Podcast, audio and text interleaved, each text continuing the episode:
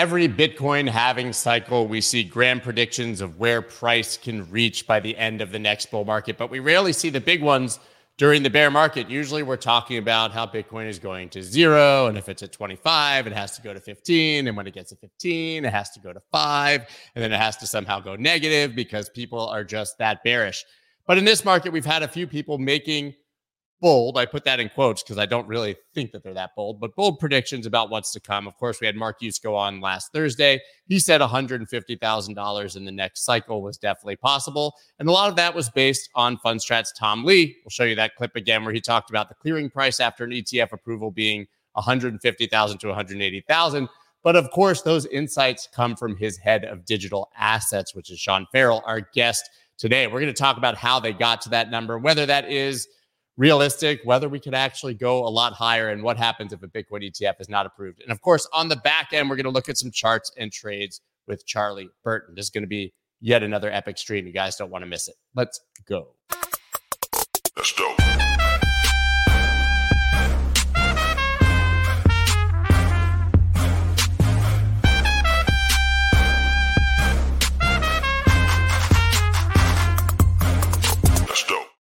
What is up, everybody? I'm Scott Melker, also known as the Wolf of All Streets. Before we get started, please subscribe to the channel and hit that like button.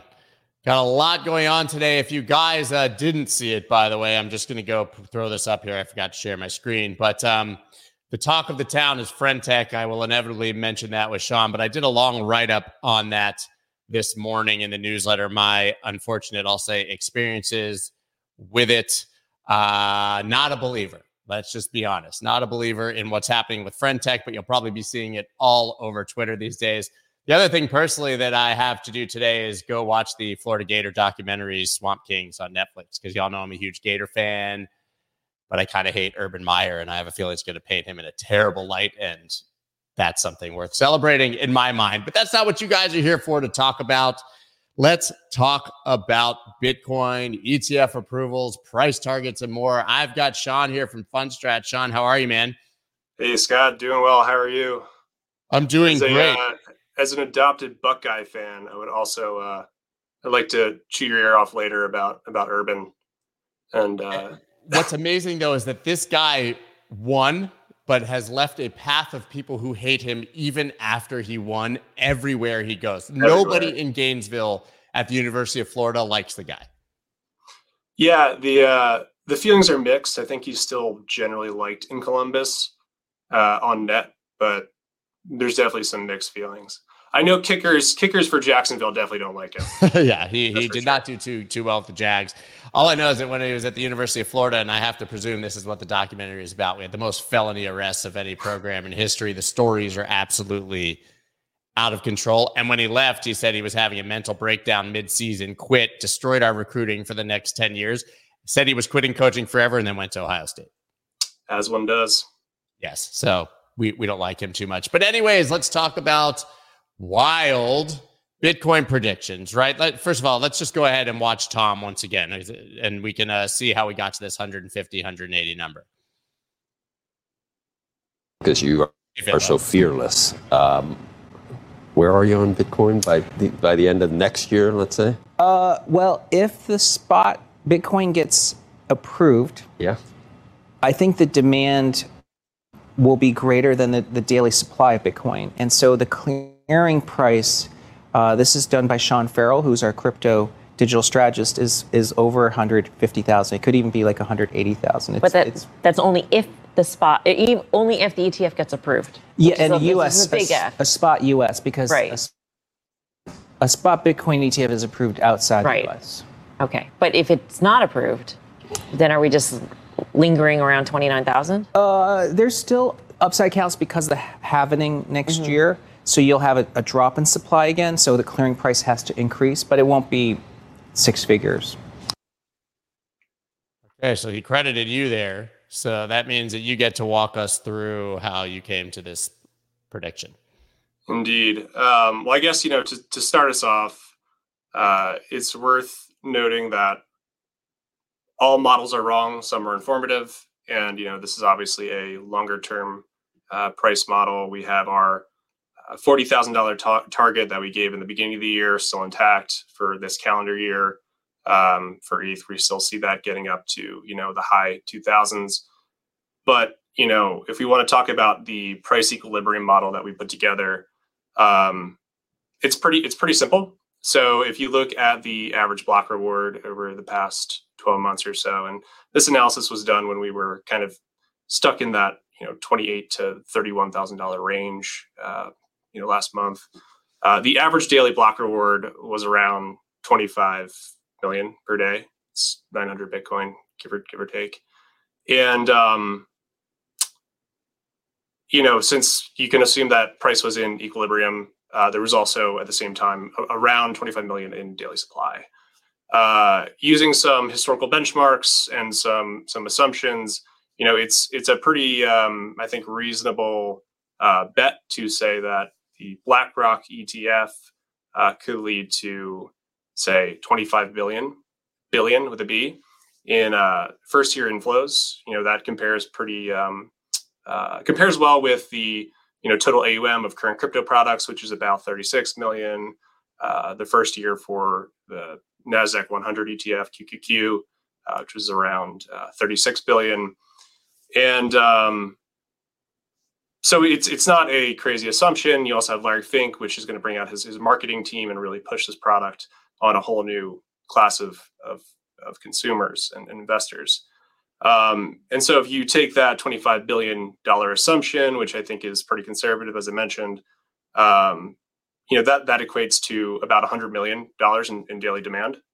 And so you have, you have, um, you know, this supply and demand equation, which is out of whack. You have uh, on a USD, on a USD basis, you have about 125 million in daily uh, inflows, and you have uh, 25 million in, in supply uh, from, from, you know, block rewards. And so, um, obviously, uh, you know, those two numbers are going to have to meet, which uh, leads to our four to five x um, increase in price to to meet at that that equilibrium. That equates to about one hundred fifty thousand dollars per Bitcoin. I love the uh, comments. We get them every time. So here's the 150K laugh out loud in your dreams, bro. No way. But right before the stream, I said to you, that doesn't seem like a high target. It seems low right? Because if we look at previous cycles, and we're only talking about the ETF now, but if you look at just the four year cycles, if we consider 69,000 the high here, you're talking about simply doubling, which is would be a very, very underwhelming bull market for Bitcoin if you just right. doubled the high. yeah, I, I, completely agree. And and you know, there there are other ways that we can test this. And you know, I mentioned this is a long term uh, thesis right? Like we're looking out to end of next year. Um, you know, after the the ETF is is launched, you know, assuming it, it is launched, because who knows what happens these days. Um, you know, there there are more um, uh, timely models we use to give nearer term price targets, and and uh, one one model we use is uh, MVRV model. So essentially, we forecast flows into the Bitcoin network using realized cap as a proxy. It's kind of just like the cost basis of the overall Bitcoin network. Um, and if you look at last cycle, and then we just capitalize that with a multiple, kind of measuring how how frothy the the overall market cap is relative to that cost basis. And if you look at the last cycle, um, you know we had about 300 to 400 billion in inflows if we use realized cap as a proxy. Um, and then if you capitalize that by the four to five x multiple uh, crypto multiplier that that we also include in our calculations. Can walk you through that if you want. Um, that kind of that's kind of what brought us to our you know the peak in the last cycle. So if you project that forward and assume that at least 300 to 400 billion in inflows is going to transpire the next cycle, um, you know, then then you start to you start to like create a framework for how we can get there pretty easily. Um, I would think we'd get to 150 without an ETF approval just based on yeah, yeah, no, and, and I, I frank, frankly, I think I think I agree with that. I think I agree with that. So I think that the it, it could be it could be much higher, but just to be clear, guys, he is saying by the end of 2024, maybe into 2025, which is how we generally see these cycles. Does that mean though that you are not optimistic that an ETF will get approved imminently? Obviously, we have the grayscale decision as soon as 10:45 a.m. Although this is like the fifth day. that people have yeah. been refreshing to see the grayscale opinion that hasn't come. And we have uh, Eric Balchunas and James Seyffart at Bloomberg, obviously saying 65% chance of that approval this year. I mean, if this gets approved in October, does that push the model in any way, shape, or form, or, or, or you know, is this based on an approval in 2024? Yeah, so th- that's the thing about timing, and and you know why it you know it's why we have a uh, service to sell our clients is that you know obviously that timeline adjusts on the weekly, monthly basis. Um, you know, we we like to help people manage timing and and you know manage risk around these different events. Um, so you know our base case, you know, we gave a seventy percent probability of approval of a spot ETF um, this calendar year. I think this that we gave that uh, about a month and a half ago, and uh, you know we're sticking by that. We think that uh, the big catalyst is going to be um, a grayscale victory over the SEC, um, and you know as as you mentioned, that ruling should be imminent. Um, I think a lot of people are hoping that ruling comes down today, actually at 11 a.m. I know I'm going to be refreshing the the Bloomberg guys, Eric and James, that are refreshing their Twitters around that time. Um, and uh, you know, most most people that I speak with are pretty optimistic about Grayscale's chances against the SEC, and and that I think that would derail a lot of the um, a lot of the headwinds facing ETF approval. Um, and so, you know, we think that from a timing perspective, it's it's probably likely that uh, Grayscale wins. Uh, they are forced to reapply. The SEC continues to defer on applications, and then they all get approved at once. Because I think the last thing that the SEC wants to do is um, look like it's it's uh, playing favorites. Yeah, I, when I had Mark go on, he's like, "No, they'll just play favorites." he was like October October 16th or something. He gave the date. He was like, they'll reject Bitwise so that BlackRock's next in line. And then the next day they'll approve a BlackRock ETF. But I'm more inclined to believe what you're saying, which is that um, why not? Right? Because uh, why not just approve them all if they're if they're materially the same, if they have the same surveillance sharing agreements, if there's nothing materially different, as I said, just let the uh, let the let them compete, right? And let the winner win. BlackRock's going to win. We know that. And, yeah. and, I, and I, I want to go back to something you said at the beginning, which is that uh, the Larry Fink marketing machine will go into effect. It's something I talk about quite a lot and I agree with. BlackRock's not just launching an ETF and like hoping that they organically get 100 million in inflows in the first week, right? Even when we had the futures ETF last year, it got a billion in the first 48 hours or so. Imagine, I have to imagine that BlackRock already has the investors lined up pending an approval that there's just going to be a massive inflow at the very beginning to get that started. Yeah, and I think that's why we were generally pretty constructive as soon as they they applied. Um, is uh, you know I, I don't think BlackRock throws just throws stuff at the wall and sees what sticks. They definitely had some kind of um, not calling you know insider baseball, but I think they were pretty well informed as pertains to this grayscale case and the probability of, of uh, uh, ETF getting across the finish line.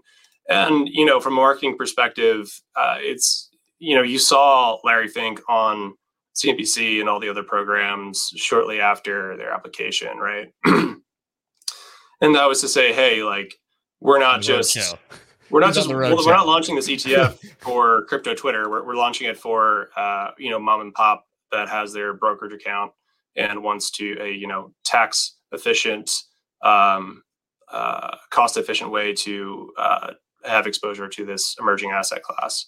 Um, so, you know, some of the benchmarks that we're we're looking at for, you know, what BlackRock might be targeting for inflows. You know, you look at, um, you know, one percent of gold market cap, right? That's you know, you, you heard Larry on TV talking about how gold, how Bitcoin is this, you know, improved uh, form of gold. It's a digital version of it. You know, if you, you take one percent of gold market cap, uh, that's you know that's 128 150 billion dollars right there in inflows. Um, you have larry if you have larry you know um, advising a you know 50 bip to 100 bip allocation in you know the average blackrock portfolio to bitcoin just given its you know portfolio diversifying effects. Um, that's another 90 to 100 billion. So there are a lot of ways to benchmark and potentially quantify the BlackRock effect but in, in either way, it's it's uh, it's a non-negligible number. I mean, you think about think about BlackRock and what they've. I mean, they created a whole asset class around 2016, 2017 and ESG. Excuse me. You think about all of the inflows that just from a branding perspective that that um, that that captured. Uh, just imagine what they could do with an actual an actual yeah, uh, pro, pro I, ESG laugh. asset. I laugh because you know they they created ESG and the biggest fun around Bitcoin was the environmental concerns and the impact and we're boiling the oceans and more electricity than the uh, country of Argentina and all the sort of fun and then Larry Fink the king of uh, the environment comes in and says ah, Bitcoin ETF it's cool yeah it's kind of a massive stamp of approval on uh, the electric electricity FUD I think. Yeah, you know, in terms of uh, on the topic of like the old guard ESG and Bitcoin, I highly recommend people go check out. Um, KPMG actually released a report. The guys over there in the research department released a, a, a report on Bitcoin and how it is actually pro ESG through and through, both all all ESNG. And I thought it was really good and, and very refreshing uh, piece of literature coming from, um, you know, an, an accounting firm that uh, you generally wouldn't associate with with innovation. Yeah, listen, I want to pivot because I mentioned friend tech earlier, and a bunch of people were asking me about it. And I know that maybe this isn't like your uh, core competency when we're talking about Bitcoin predictions. But man, so I was doing a Twitter Spaces on it yesterday. So I promised Rand and Mario, who are the other Spaces hosts, that I would sign up so that I, because they knew I was going to probably scream and yell about it, and they wanted me to actually be able to do it from a uh, position of, I guess, knowledge. So as a DYOR, first of all, the process of signing up is is horrid. Like, you know, you have to get ETH and then bridge it to base and then send it to there. But what's crazy is there's no terms and conditions, there's no privacy policies, anything. It's like connect your Twitter account, and all of a sudden you're minted, and bots just start pumping the crap out of your quote unquote shares, which they have renamed keys now because, you know, if you rename it, Gary Gensler won't get the security. So I basically securitized myself, apparently. and uh, I don't understand. I just don't get it. I was in there. People were like, "You add value, and you, um, you know, you you you you pump your share." First of all, if you're doing that, you're promoting probably an unregistered security, and therefore are in violation of securities laws, right? If you compel people, that's very definition is if someone expects has an expectation of profit because of a promoter or a marketer. But it's like a one way chat where nobody can see each other's things, and you're responding that doesn't work 50% of the time. So what people are doing is like buybacks. Okay, that's pumping the price. That's probably not okay.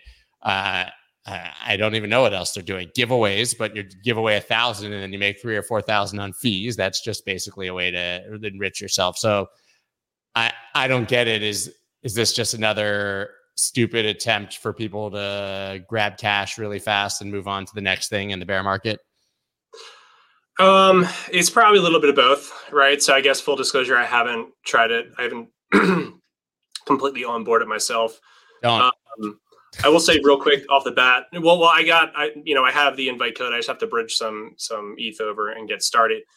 Um, you know, I will say first thing first. The one thing I noticed, which is very interesting, and maybe not exactly what you wanted to talk about, but I thought it was interesting that it launched as a web app, right? So um, instead of going through the Apple Store and it can. Uh, and yeah, you know, paying paying a thirty percent tax to, and I think this was part of the reason why the onboarding wasn't as seamless as maybe you expected. Uh, you know, you had to go to the website in your Safari browser and uh, you know save the app to your um, home. yeah. to your um, home screen. Home screen, right? yeah, right. And it was it's basically just a, a highly performant web app. And um, you know, from there, the experience is actually pretty akin to a normal normal Apple Store application. So I thought it was a very creative way to get around those guardrails. And um, yeah, but let's be honest, Apple Apple doesn't even allow uh, platforms that have like simple tipping in crypto. Right. Right. right? They're right, not going to exactly. allow something like this as a money grab where the platform is making 5% transaction fees, the influencer or person who mints themselves making 5% fees, and Apple gets nothing. This will never be on Google Play or the App Store. Yeah. Ever. No, I, and I, I think you'll see a lot more of that. Um, from like an application perspective, I think um, you know it, it's it's kind of been tried before. You know, we've had Big BitClout and a couple of other social token uh, type applications, and uh, by and large, they haven't worked for the same reason, mostly because, you know, it's obviously highly, highly speculative. It's tough to create a differentiated experience, uh, even if you have like a private chat room for, um, you know, a select number of, of you know, key holders uh, over a long term. Uh, and so, you know, as prices gone down, these apps have kind of like fizzled, fizzled out. And so I question the sustainability and like the longevity of this app, but you know, I'm I'm pretty pro pro uh, speculation. I'm pro, you know, iterating and uh, finding something that works. But um, I'll probably try it. Maybe my opinion will change. I give it like a one percent chance of success. I think that most people on there are farming transactions so they can eventually get this mythical airdrop, and then it all goes to zero within like a month after that. Maybe I'm too pessimistic, but like going through the process and seeing the bots pump it up, and then like if the if the if the pitch is that somebody gets access to you i don't know man just use discord or something and charge people 50 bucks or like listen you guys you're a research cup like you provide research for a fee right isn't that access to the brain of fundstrat isn't that the entire point this is not getting you that yeah it's it's i think the the the um the use case is probably less for services and more for like ip right and investing in like a uh, future stream of cash flows. So like if you had like a an artist and there are some like NFT projects that are working on this, if you have like an artist that is early, excuse me.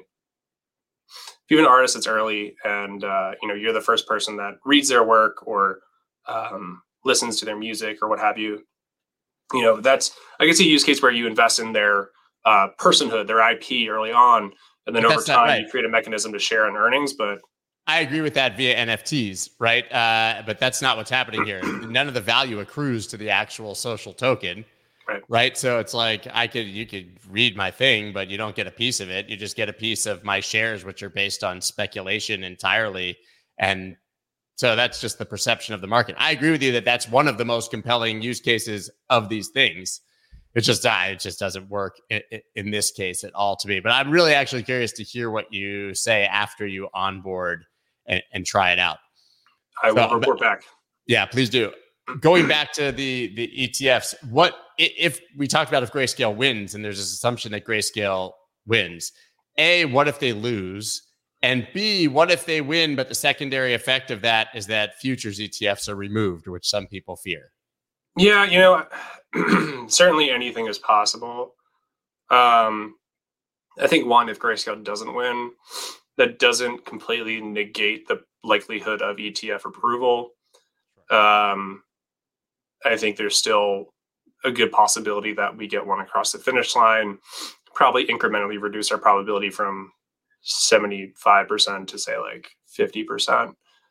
Um, but uh, on your second point, in terms of rescinding the futures-based ETF, uh, you know anything is possible. Wouldn't put anything past this current um, SEC or you know, yeah, that's all. I, I, wouldn't put anything past the current SEC. Um, but uh, you know, I, I don't I don't foresee that happening. In that case, there, you know, you would have a situation where they actively hurting investors by doing that um, and it would just be a, a, bizarre thing to do and would likely result in some kind of public result I uh, revolt I think um, so I, I, don't see that as a as a highly probable event if the next cycle high in Bitcoin is let's call it 150 to 180 conservatively where does that put Ethereum do you think that Ethereum performs in parallel or do you think that actually it has more upside in these cycles as we've often seen in the past yeah, so I mean, relative to uh, you know, I don't think we we we don't subscribe to the flippening thesis. We still think most capital is going to onboard into the crypto ecosystem through Bitcoin. I also think that, and, and to be clear, we're constructive on ETH. Think it will perform very well over the next cycle. Um, you know, we haven't put out any price targets, but you know, top of my head, I don't think I don't think 10 to 15k is is too unreasonable of a target long-term target. Um, the one interesting thing, the one thing that ETH has going against it is um, from a flows perspective, is that you know in prior cycles, if you wanted to invest in Ethereum and ETH, the, the platform, the network, you just bought ETH. Um, now with layer two networks rolling out and people moving commerce and activity to these layer two networks, a lot of activity, I think, and a lot of demand, a lot of flows are going to go to both ETH, right? But as well, but they're also going to go to these layer two tokens. So I could see a world in which ETH does very well, right? But you have to look at ETH in like like a basket, right? So you yeah. so you, you have to buy ETH, you have to buy um, ETH and all of the scaling layers above it. Does that make sense? Yeah, that makes perfect sense. It's not just ETH anymore. It's the entire ETH ecosystem and everything that goes into that. So a lot of that could accrue to the layer twos and other things. Sean, man, thank you so much for your perspective. We all want 180,000 Bitcoin. I think to 225. I'm throwing it out there right now. 225. That they're not right. going to put me on CNBC mark, mark to tape. talk about it. Mark tape, the tape right now. I said it on Tuesday, August 22nd at 9:29. But if they uh, reject uh, grayscale in an hour and a half, I want to rescind it. If that's okay. deal. All right, deal. Thank you so much, everybody. Uh, you can follow Sean down in the description as his Twitter name, and obviously uh, check out everything Fundstrat's doing because I know that you guys are uh, highly, highly touted and respected, and uh, a lot of incredible insight coming from you guys. Thank you, man. Thanks, Scott. Yeah, I'll take 225. Honestly, I'm going to be honest. If you guys remember, I was saying 235 um, in the last cycle, but not for this cycle, for the last cycle. So maybe take uh, my wild predictions with a grain of salt and his and everyone else's as well. But now we don't need to speculate based on ETF approvals and news and the law and all these things. We can just take a look at the charts and try to figure it out. And I'm really interested in uh, today's second guest, Charlie Burton's take on what's happening because that Bitcoin drop, which happened in a matter of like 15 minutes, basically took caught a lot of people by surprise. And now it seems like we're just kind of a slightly bouncing ball there on support. So I'm curious to see if he thinks that uh, we do the Bart Simpson and head back up, or if we're just uh, waiting here and bearishly consolidating for another leg down. Charlie, what's up, man? How are you today? I'm very good. And you know what the answer is going to be. You know I'm going to be bearish. Should you? Yeah, we haven't always been bearish, though. Yeah. It, yeah. I think. I think you have to be inclined to be short-term bearish, right? I mean, you have a very clear move. The market told you support broken, that area was rejected. But we see these moves. I, you know, I kind of drew this earlier as a joke, but we see these moves where you just pull the Bart Simpson here, you know, the Bart's there, and then it just goes right back up because if this was some, I'm not saying that will happen, by the way, but if this was some sort of technical move, we had Dave Weisberger on yesterday. He explained how he dug pretty deep into it. It was one massive spot seller on OKX who sold a massive position in five minutes, caused a liquidation cascade, was probably short with leverage, made a whole ton of money, and done. Right. I mean, this wasn't, uh, there was no news as we like everyone talking about SpaceX and all these things. Yeah. I don't think that's what happened. What, what's your take? No. Um, well, I heard that it was um, it was um, CZ having to sell because um, he needed to show up his BNB. So, do we think that that's the case? I mean, the BNB is. I don't know if you have a BNB chart uh, that you'd want to uh, share. Uh, yeah. I have one, but yeah, sure. It's uh, it is struggle fest. It's sitting right there, also on a on the, probably the most key support on the chart in my mind. But if you bring up your chart, uh, we can we can take a look at that. You. Uh, yeah, I mean, it's uh, that, that's all I heard was um, let's get the chart up. Yeah, once you bring yours up, I got mine. I got mine here, and you can see. I mean, it's kind of nonsense to call this a range from 692 all the way down to 211, but it sort of is. And um, you had a bear flag that was very clear here, a breakdown of that. And now you're potentially losing that range. And a lot of people saying that if you dig into the actual uh, fundamentals, that there's some massive loans that are getting liquidated here. So to your point, the rumor, which I cannot substantiate, I would not ever say is true, is that basically Binance is selling their Bitcoin to buy BNB to defend this so that they don't collapse. Yep, and um, and it could well be that that le- that level because the the rumor was it was around about what 209 is what people were saying. Yeah, yeah, her first come down to 209. yeah, yeah. yeah so it was 220, lower. but now that it's just kind of hanging out at 209 yeah. and didn't go down 50% as people predicted, now it's 210. Right. Yeah. Yeah. So anyway, that's the only that's the only story, so to speak, that uh, the one that I've I'm sort of uh, pitching there for a bit of fun. But I think the coming back to uh, Bitcoin then. Um, I'm looking at Bitcoin. When I was last on, which was only a couple of weeks ago, we would yeah. I did mention this 24,000 level.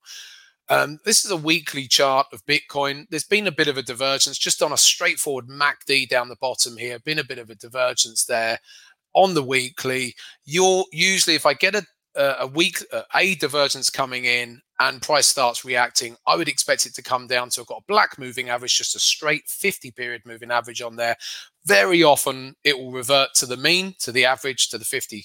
So that 50, fun enough, is down at that 24,000 mark. So we're we're there or thereabouts, Scott, as far as um, what you're looking at there. And overall, I still, uh, for the longer term, I'm you know I'm a bull as well. So. Um, I thought it might have gone a couple of months ago and um, started to have it creep up a little bit more then, but it, it ran out of gas, didn't it? But I do think that to a large extent it's going to is it do you think it's going to um, be impacted by the whole risk on risk off thing so i'm still looking at the equity markets and what they're doing and if they remain soft i know they're bouncing in the last couple of days but if they remain soft then um, how much is Bitcoin going to be going up um, whilst they're um, struggling a little bit? And I'm still yeah, I mean, they've decorrelated. They've decorrelated for quite a long time here, but we all know that if there's a major credit event or something where it really goes risk off, that Bitcoin's going to dump with everything else because yeah. they, they always all go to one. I mean, if you believe that it's going to trade like a risk asset, I mean, you got to be looking here. This is 10 year treasuries yield. Yeah. I mean, yep. break breaking out over a high. I mean, we're talking about decades highs here, and certainly the high from uh, last year, already at four point three four six. It broke it. It's kind of retested it. Not the most convincing, but if yields are going to keep ripping here, I mean, that's really bad for banks. It's really bad. I mean, it's just really bad for stocks. Really bad for the economy in general. I mean, my I, I still think that for now stocks have somewhat topped, but I could definitely be convinced otherwise. Yeah, I mean, I'm I, I, certainly for the time being, whereas seasonally, we talked about this a couple of weeks ago. Seasonally, it's not the best time, is it? September isn't isn't September the worst worst month for worst worst month for Bitcoin? Uh, you know, eighty yeah. percent of the years or something. Yeah, it's, it's, it's, everyone thinks it's October, but it's not. It's September. So, um, so yes, I'm still looking at the stock market. I know they're bouncing a bit. If I just bring the S and P up, um, bouncing a bit the last couple of days, but um, I'm still looking for a bit more to the downside over the next four to six weeks, um, taking us into October. So if we are going to be seeing that, I'm not seeing Bitcoin accelerating away. But at the same time, before we know it, we're getting into November and and a seasonally stronger period for stocks um, at that time of year. And if we do turn up, if you know they're all ifs and buts at the moment, but if we do turn up from then, if firstly, if I'd like to see the stock market come down a little bit more, first of all. Me too. If we then can have a bit of a clear out there, actually see some signs of pessimism. I, I know that's been doing the rounds, but these zero days to to expiry options are just crazy. I've never heard of that stuff over here in the UK. You talk um, about it a bit more. Sorry, I haven't even yeah. looked into that actually. Right. So that's been doing the rounds. Goldman uh, printed it about a week or so ago. So it's options traders who they're not even trading front month options anymore. They're trading front day options. So oh, yeah, it's like yeah, it's like Bitcoin perp swaps. Yeah, it's like uh, Bitcoin perpetual swaps now for options. Yeah, yeah. So crazy. it's just highly speculative, and we were talking about this a couple of weeks ago about the speculation out there in uh, in the options arena, and then to hear that sort of activity that's going on just still says to me that that's a very highly speculative thing that activity that's going on and we need to see that that crumble a little bit and it's not just yet. So it still gives me some concerns when you're seeing that sort of trading going on people thinking that they're going to be able to make money by the end of the day just by on uh, options that expire at the end of each day. So um, i don't know what your thoughts the, are on that but that's concerning. Yeah you're looking at the daily spx there right? Uh, yes. Yeah i've effectively the same one. You can see the, just because we were talking about the 50 ma there on bitcoin the spx kind of led there. It's already broke that daily 50 I don't know if you use the 200, but that's down around yeah. four, four, 41, 34. I think that could be, and that's kind of this entire area as well, where you've seen tons of price action. Yeah. So like if I think if we, I don't think I don't know, I don't think we're going Great Depression 3000 as some of my other guests have been saying over and over again. But that's the kind of correction I would really like to see uh, to convince me that uh, you know things are normalizing a bit. Yeah, exactly. And um, I'll take the other side of their bets if if if uh, if we can come down a little bit more first, though. So uh, yeah, I'm still looking to get on the long side at some point in the months ahead. Um, I think there could be an opportunity there. Um, so yeah, and that then leads back into Bitcoin and um, so yeah, I'm, you know, for 2024, we talked about this before. Uh, certainly for 2024, I'm interested. I saw your post talking about 40. Is it possible to go to 40,000 by the year end? Yeah, I mean that that was based on the previous guest, Sean. He's the head of uh, digital assets at Fundstrat with, with, Tom Lee, and they've been kind of that's been their roadshow. 150,000 next cycle based on a spot ETF approval and 40,000 this cycle. Yeah. I mean, up to 40,000 this year would be totally normal for a cycle. But I also think that down to 20,000 is part of that cycle. So good luck figuring out which of those we hit or when, if both. yeah, I mean, I would like to think the low 20s, uh, said at 24,000, uh, could hold that sort of area. Um, low 20s could hold actually. Um, and the usual thing, like you've said, flip flop along, bore a, few people out, and then it uh, catches people off guard, and it snuck its way back, and all of a sudden we're back up at 32, and and away it goes. So, um, but yeah, I still think that's going to take a little bit of time, maybe towards the very back end of the year. Yeah, I mean, uh, we talked about sort of how September is the worst month, but I, I can only speak anecdotally. But the last time we absolutely rocketed after sort of some depression was literally October 1st. Now I need to go find it, but October became sort of a meme in the crypto space because October has performed well. Uh, it must have been two years ago. I'm now looking for it on the chart because, yeah, it was right like somewhere in here. But that was the meteoric rise, I think, from like 10,000 all the way up to 65, basically sparked right at the beginning of October. Yeah. Prices at 10. So we do have that sort of terrible seasonality in September. But as you said, this really kind of favorable fall for all markets, you know, Santa Claus rallies and yep. Uh, all those things. So I, I'm not so pessimistic. I just think that, uh, you know, there will be shakeouts along the way because we don't get to the halving and see these massive new highs without basically everyone on both sides getting uh, liquidated first. Yeah, I mean, what I'm hearing is that we could be looking at the middle of next year before some of these ETFs get real approval. Is that I don't know what your view is on that. So we could still be a while off, but we'll sneak our way up there. And like you say, and then before you know it, people will be thinking, "I'll buy the dip," and then the dip doesn't come. I think the buying opportunity is over this next few months. Yeah, now I found it on the chart. It was this is you know you had like the move all the way up from the threes or whatever to like thirteen thousand in twenty twenty one. Yet another boring summer. September started literally right here, massively down in September, and then the October first day was this low right here, and then literally straight to sixty five thousand in a matter of months. Yeah, yeah. Not saying that uh, history will repeat itself, but we have this do have this history of the terrible September being kind of a fake out, and then October is going up. So that gives us something I think at least to look forward to. But what do you think about the dollar here? I mean, that's obviously the wild card that could wreck the party depending on how things go. Well, the um, looking at those yields, coming back to what you said about those 10 year yields, why it's so important to be watching those on my daily chart here of the 10 year. Let's take this to a daily daily chart here. Bit of a channel going on, quite tight on this channel, but as we can see, you know, yields are ripping as we speak. They were down earlier today. It, what yeah, I thought was interesting yesterday, the dollar was down uh, yesterday, even though those yields were higher. But it seems to have got back to normality here today. We're breaching. ripping too. Yeah. Sorry. Dollar's kind of uh, starting to push again too. Exactly. it, it is. Flipped, yeah. This afternoon. Yeah. Flip the 200 yeah. MA on the daily as well. Looking at yeah. it. Yeah. Um, so I, I, when you see these sort of breaches, it's breaching uh, these 10 year yields are breach, and this is all linked to the dollar, of course, uh, breaching those high from highs from last year. Of course, people are going to start looking at what 4.5% is the next level. People are naturally going to start to gravitate towards.